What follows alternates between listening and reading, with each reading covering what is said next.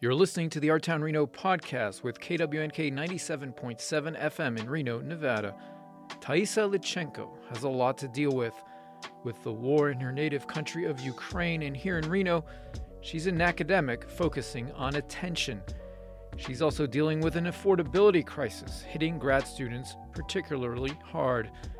For Taisa, though, she's always had to have two or three jobs since coming out of Child Protective Services after a difficult immigrant childhood.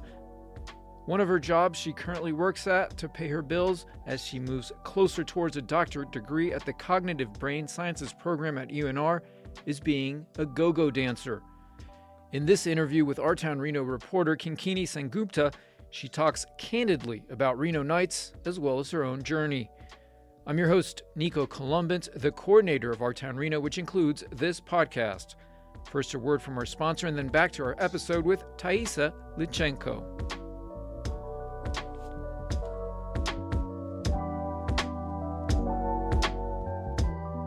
Welcome. Hello. We are the Reynolds Media Lab. Media Lab. Podcasts. Client services. Special projects. Documentaries. We are a production center at, at the, the, Reynolds, Reynolds School, School, of Journalism. Journalism. The Reynolds Media Lab. Media Lab. Media Lab.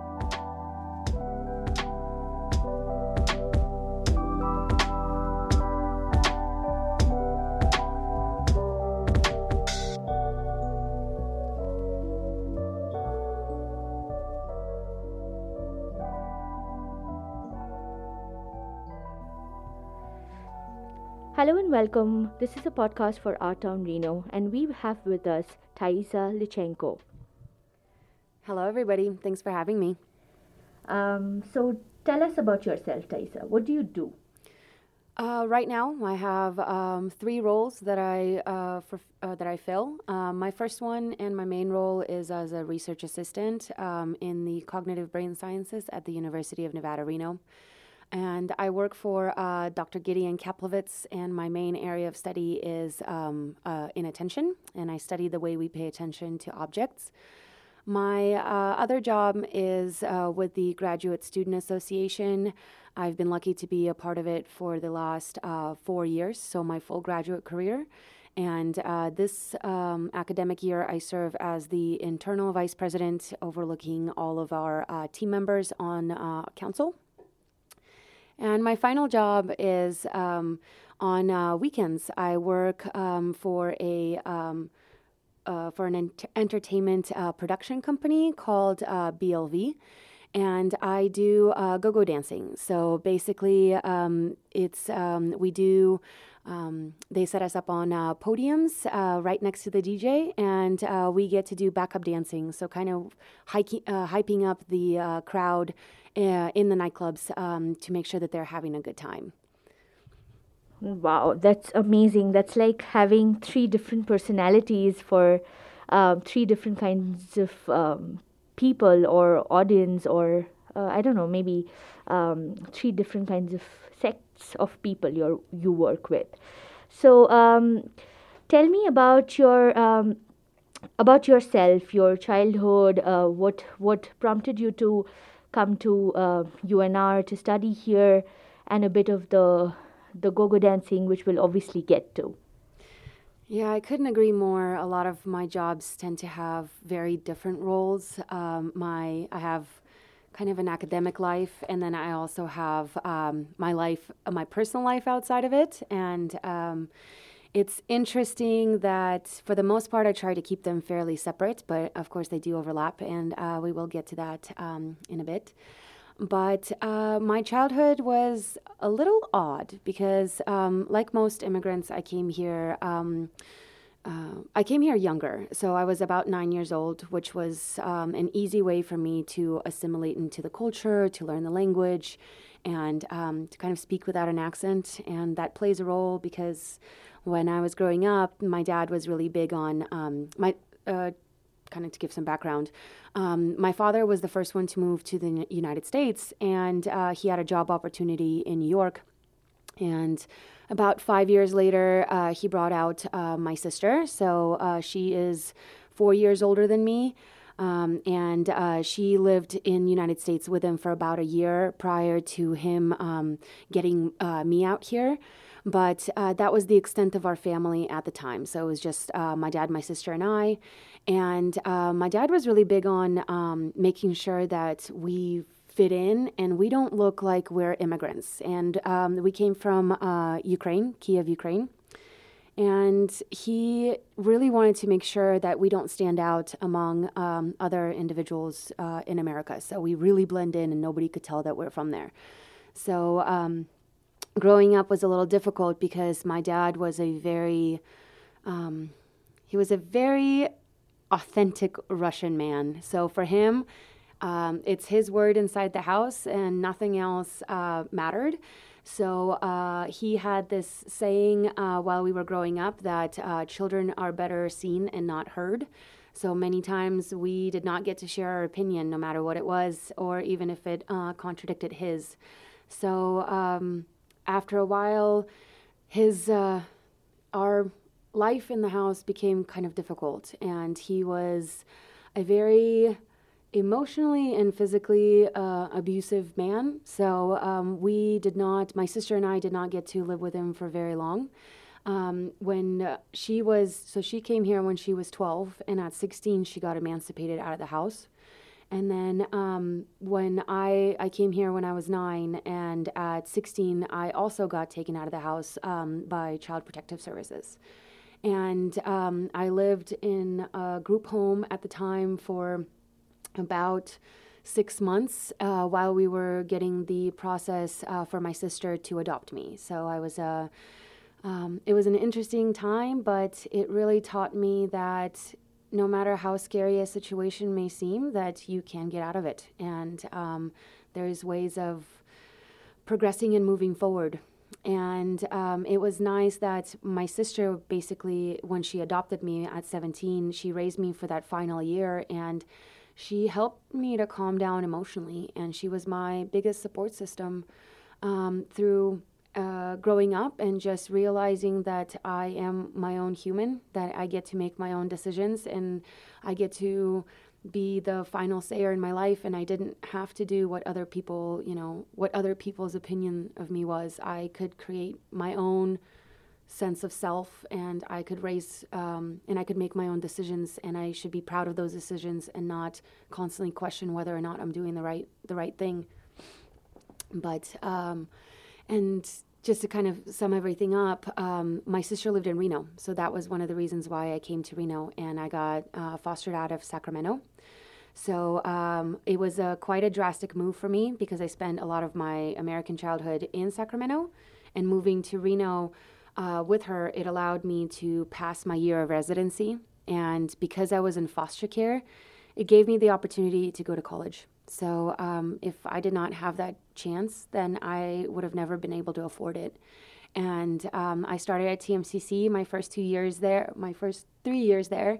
Um, and uh, then I transferred out to UNR. And when I transferred here, the exciting part was that the neuroscience program here was just up and um, uh, up and coming. And uh, at the time, my academic advisor said, you know, if you're interested in possibly a medical school route or continuing with psychology, which was my major, um, they advised me to look into the neuroscience program. And um, they also advised me to join a lab which uh, I did at the time. And luckily, it was the same lab that I'm now a graduate student in. So I've been here for a solid about eight years, and I couldn't be happier. And just by sheer luck, my advisor had a graduate position. So once I graduated with my undergraduate degree, um, he invited me to join the lab as a graduate student. And that kind of brings me to what my professional role is here.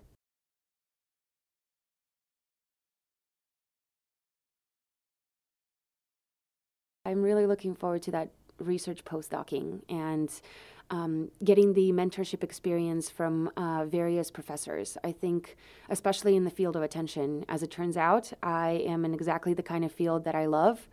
And attention is at the heart of everything we do, the way we pay attention to anything. I mean, that's the number one way we communicate with the world around us. So I am really fortunate and passionate about my topic, and I want to continue it in the future. Um, speaking of attention, how did go-go dancing get your attention? I that's a fantastic question. Um, I when I was growing up, so this is before I moved to the states. Uh, my mom, while my dad was always focused on academics, my mom was always focused on creativity and just being able to to express yourself in a different way. And um, when we, my sister and I were little, my mom um, enrolled us in dancing classes. So at the time, we did everything from gymnastics to ballet, um, and we absolutely loved it. But when I moved to the States, my dad was academically focused, so we did absolutely nothing um, related to performance. So when I um, started when I grew up, and uh, one of my you know initial jobs within the Reno area was bartending. So once I got into bartending, I transitioned to working in um, as a bartender in a cocktail at uh, the local um, nightclubs, and I loved being around music and dancing so much that I foresaw myself as eventually transitioning out of the bartending and cocktail serving into the dancing role because I saw something, a part of it. When I'm up there on the podium, I honestly, for the most part, I close my eyes and nothing in the world exists except for the music and myself. And I just get to express myself and be free. And it just, it feels so beautiful and serene. And especially when the DJ has the music just right, I you just see the biggest smile on my face and i'm just like that's i live for that. I love it. And it's my four hour shift goes by like nothing happened. And I, I get to leave and it's like a workout. Plus i got to do exactly what my soul just really wanted to for the week. It's my stress relief. So. On that note we'll take a short break and we will be back soon. Don't go anywhere. We are talking to T- Thaisa Lichenko, and there is a lot more coming up.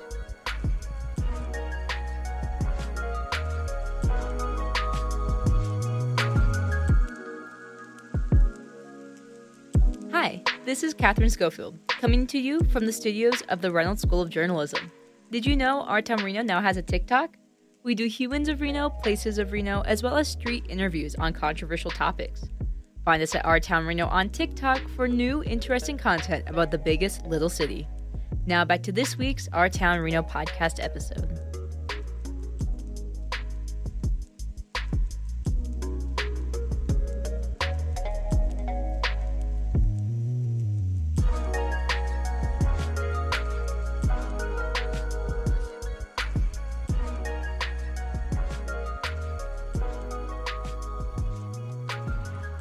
Welcome back. We are talking to Thaisa, and let's hear more on what she has to say about how um, how she gets liberated in terms of what she does when she is go-go dancing.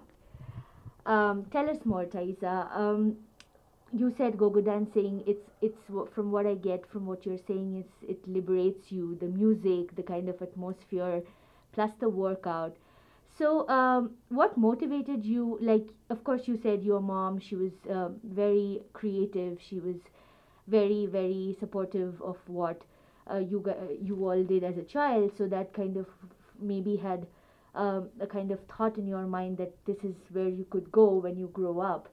So of course that motivated you. But what other than this keeps you going when you're at go-go dancing?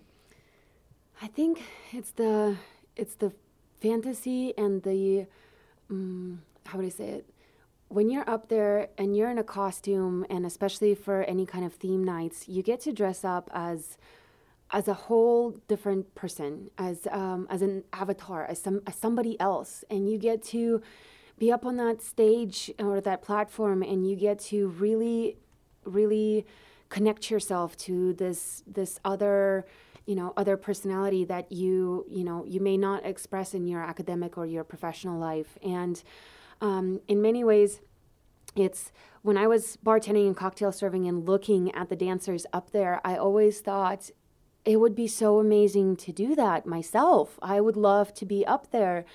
But for many years i was so eh, shy about it because i'm like i don't know. When you alongside of being up there and looked up to, you're also looked down on in many ways because, again, as a as a go go, you're most of the time your outfits are not are pretty minimal. So um, you're you're up there and you're dancing, and it's supposed to be about sex appeal, and it's supposed to be um, this kind of primal in in many ways, and um, you do have people in the audience that you know either start a competition with you. So sometimes you'll get uh, somebody that they can outdance you, or they can, you know, they make it seem like they're like, you know, you think you're so great up there, but uh, look at me, I'm, you know, equally as good.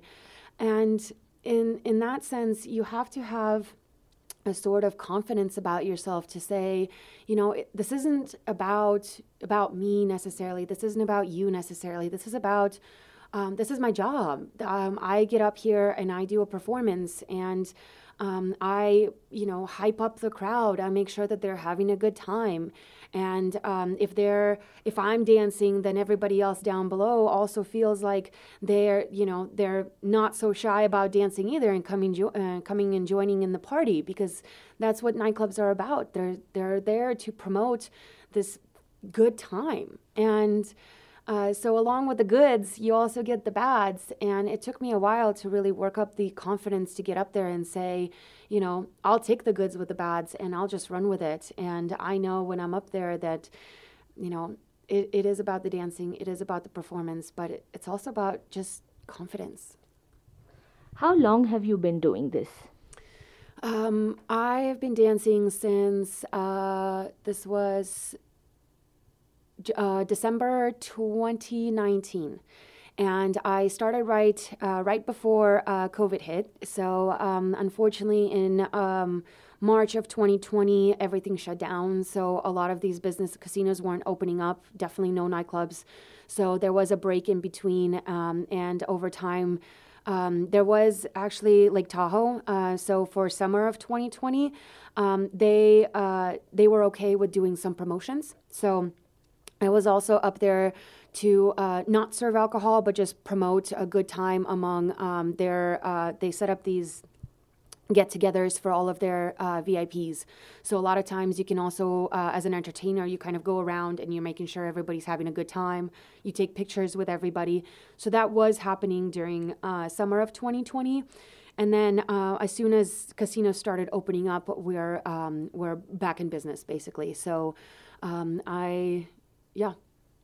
Tell me something. Does it have implications on the academic work that you're pursuing or you want to do in the future? And does it bother you at times if you do you think about these things at all? I do. Um, I I love it because right now it's it's kind of nice. I spend my weekdays working in my um, in my research lab and working in GSA. Um, and I spend my weekends, you know, doing that. Do those two worlds collide right now? Not so much. Um, have I seen any of my, you know, I'm since I'm in a teaching role, like have I seen any of my students? I'm sure they've they've seen me there. Um, so I always, it is in the back of my head, you know, what will my student think if they come in and they see me, you know, up there? Um, but I also think that I shouldn't be judged on the fact that I'm up there. So if you, if if seeing me up there somehow undermines what I know or what I teach in the classes, then there's something wrong with the system. That's it's, it's this shouldn't be the way, and nobody should be judged judged on that. And a lot of it is just appearance. And the most it's not necessarily the fact that I'm dancing up there, it's the fact that I'm dancing up there in in limited amount of clothing. That is usually what the question is. And um, with my professional life, is if anybody ever, I don't go out of my way to kind of bring that up or talk about it openly. But if anybody ever asks me questions about it, I will 100% honestly answer to them like, "This is what I do on the weekend." And again, if they're there to judge me, then you know, it is what it is, and I just have to roll with the punches, and it, that's expected. Um, as for the future, um, I I at least foresee this during my academic career um, here uh, as part of my graduate career. Um, in the future, uh, one thing about nightlife industry is it's it's harsh as especially for uh, women as they grow older because you'll you'll be judged based on the fact that you're you know you're you look like you're X amount of years old and you're still doing this sort of a thing. But um, for now, for the foreseeable future, I see this through my grad career. So for about another year, year and a half. Um, after that, if um, moving for postdoc, I'll I'll see if there's. I don't have any concrete plans. If there are nightclubs, I will think about it. I mean, will I want to do this forever? I don't know, but I know that getting up there and performing now is just something that I really enjoy. So I'm not undermining or I'm not taking that back for now. Um, do you remember any other family member or anybody else that you um, know um, who kind of inspired you into doing this or taking this up? I would say um, definitely my sister. Uh, my my father would does not know, would never approve, and uh, he would have many things to say about this. Luckily, we don't talk, so I don't get his opinion on that. Um, my mother knows and tries hard not to judge me, um, but I also don't go out of my way to show her pictures of what my weekend outfits look like. Um, my mother and a lot of my family members, they're old school Russians, so this isn't necessarily something that they would fully support. They would they would see this and they would say, you know, um, I am presenting myself in a light that others should not see, be seeing me in. Um, versus my sister, although she's never done anything like this, um, I think in many ways she sees it as as courage. It takes a lot of courage to get up there and to do this, and um, not to consider what other people think what other people think of you. So she does support me fully, and she said, you know, yeah, if I ever had the courage to do it, I might consider it, but would I ever get up there? Probably no. So um, while she's supportive, I also know that she knows that this is not for her. And uh, the way I kind of look at it is not not everybody can do it, and it's not because they don't have the courage. It's just because that's not what they want to do. And you know, for them, they made that decision, and for me, I made mine would you fear that there'll be questions after this? Of course i get inspired by you always. Women like you women like me we are going to get inspired more and more in terms of how you manage time how you are so bold so courageous to kind of smash patriarchy from because from of where the society is going and where we come from. Not necessarily american societies but you said russian societies. I come from an indian society. I know how it works. But um, what about the questions if it comes up later on and you have to answer them? I know you're you are courageous or you are going to handle them very very very in a very smart way but i still want to know how you would tackle them. Yeah um, i would say for one one question at a time. I i'm sure that things will come up uh from here um, I know at first, especially with my uh, media pages, I was a little hesitant to share them, at least among GSA members to begin with, because I'm like, I know part of my job for this entertainment company is promoting myself. So it's like saying, like, I will be here this weekend, you know, come have a good time and a party. Um, and um, I know that that would have to come out and be public eventually. And again, somebody can walk into the club and see me. So uh, I know the questions will come. And my biggest, I guess, ask would be for people to be as open minded as possible and about this because a lot of the girls that I work with, they're, um, this is this is not their main job. Like this is a side job that they do. Many of them actually for this specific company, they've worked there for for years. They have um, for BLV, they have uh, sword swallowers, for example. They have uh, aerial artists. They have um, quite a few different skill sets that they bring. People even walking on stilts. And it creates this atmosphere of that fantasy that I was talking about, of that fun, of like, this is so cool. Somebody's walking around on stilts, you know, as um, as this character, and it really puts you into into the environment of like this is a fun evening. You can let go and you don't you can de-stress and you don't have to be formal at all times. So i just ask everybody please be open-minded. That a lot of these girls they they have they have other skill sets that they may not be presenting up on stage and don't judge them too harshly right from the start. But you know accept that this may not be for you but this is what they enjoy doing how do you manage time? If you could just explain a little bit of that to me and for all the people who are hearing because that's something they'd love to know? I love that question. Um, it is hard. And let me tell you, when I wake up on that Sunday morning after working for the night, um, it is hard to wake up and to really face the fact that I still have my regular research and job oppor- uh, or academic uh, responsibilities to attend to. But um, a lot of it actually comes down to lack of sleep um, and uh, a lot of coffee. That is how I live. And but that is a choice that I made for myself. So since I was uh, 17, I've had um, two to three jobs at all times. Um, how do you feel that the Reno um, people or the Reno population views or treats go-go dancing or the adult industry in general? Um, yes. So in academia, um, it's they're so far removed from one another. Um, versus, uh, I've worked in the nightlife industry as a bartender cocktail server since uh, roughly about 2014. Um, that there, how would I say? I guess you have kind of two sets of groups. One that that lives in this and this is what their life is about. And the second one is academic and professional which they will never step foot in a nightclub or um, you know any kind of adult entertainment place uh, in a reno area. And those two worlds really don't collide. Um, so it's a lot of it is also education to say that hey um, you know i do work as a go-go. Ask me some questions. What what do you think the job is? And let me tell you what it actually is. Because i feel like um, especially for go-go dancing you get um, kind of this representation that it's really no different than the real adult industry and it's a night and day difference. So it's it's really you know it's having those conversations and that's one of the reasons why i really wanted to go on record now is to explain what what that's like and the fact that you you know in in academia and professional life you, you don't really share that part of you because again you'll you'll have that stigma behind you like oh okay well now i can't take this person seriously.